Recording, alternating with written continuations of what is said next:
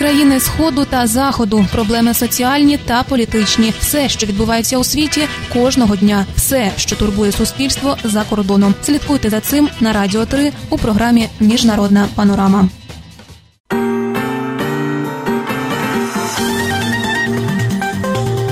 Новини Радіо Свобода. Вітаю вас на початку випуску. Коротко про головне. Україна має отримати доступ до свого кордону, заявила Меркель на зустрічі із Путіним.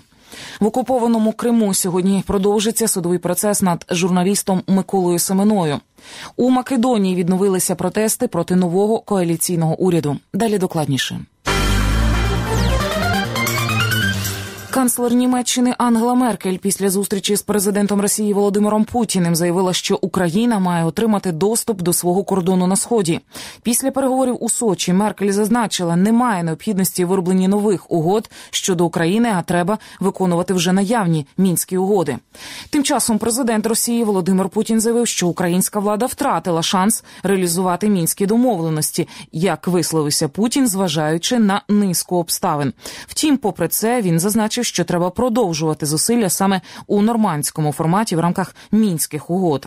Одноденний візит Меркель до Росії це друга її поїздка до країни, відколи Москва анексувала Крим у березні 2014 року. Меркель є ключовим посередником у конфлікті між Україною і Росією і виступає прихильником санкцій проти Росії до повного виконання мінських угод про врегулювання ситуації на сході України. Репліку про збереження санкцій вона повторила і напередодні. Збройний конфлікт на сході України почався навесні 2014-го після російської анексії Криму. Україна і Захід звинувачують Росію у підтримці сепаратистів на Донбасі. Москва ці звинувачення відкидає, заявляючи, що на непідконтрольних Києву територіях можуть бути хіба що російські добровольці. Минулої доби на Донбасі один український військовослужбовець загинув і семеро були поранені через обстріли з боку підтримуваних Росією бойовиків. Заявили у прес-центрі штабу АТО. Загалом ситуацію коментує речник АТО Ярослав Чепурний.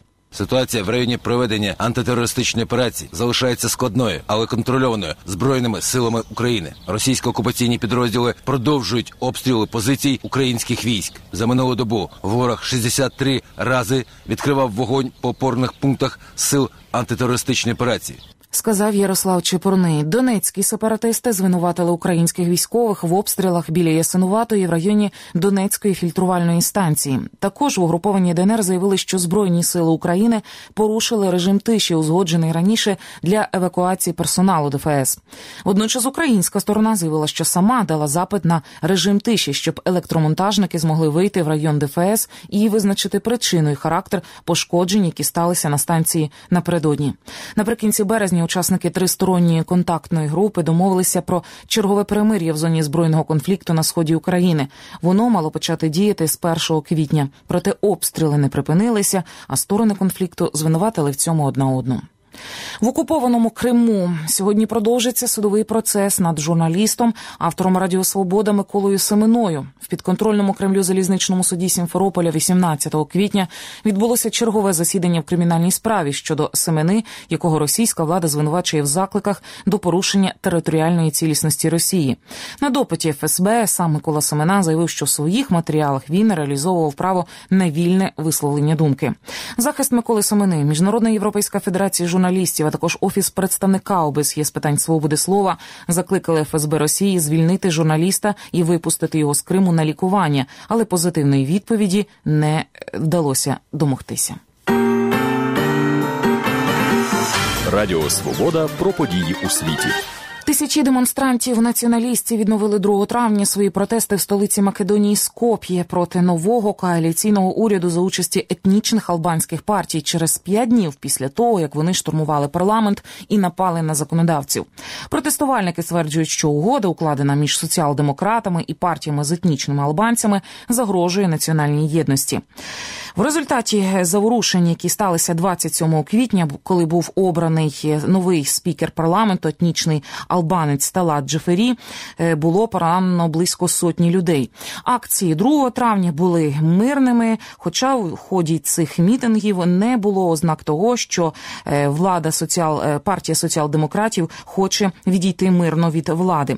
Протести напередодні під час цих протестів було повідомлення про виявлення вибухонебезпечного предмета у Скоп'ї.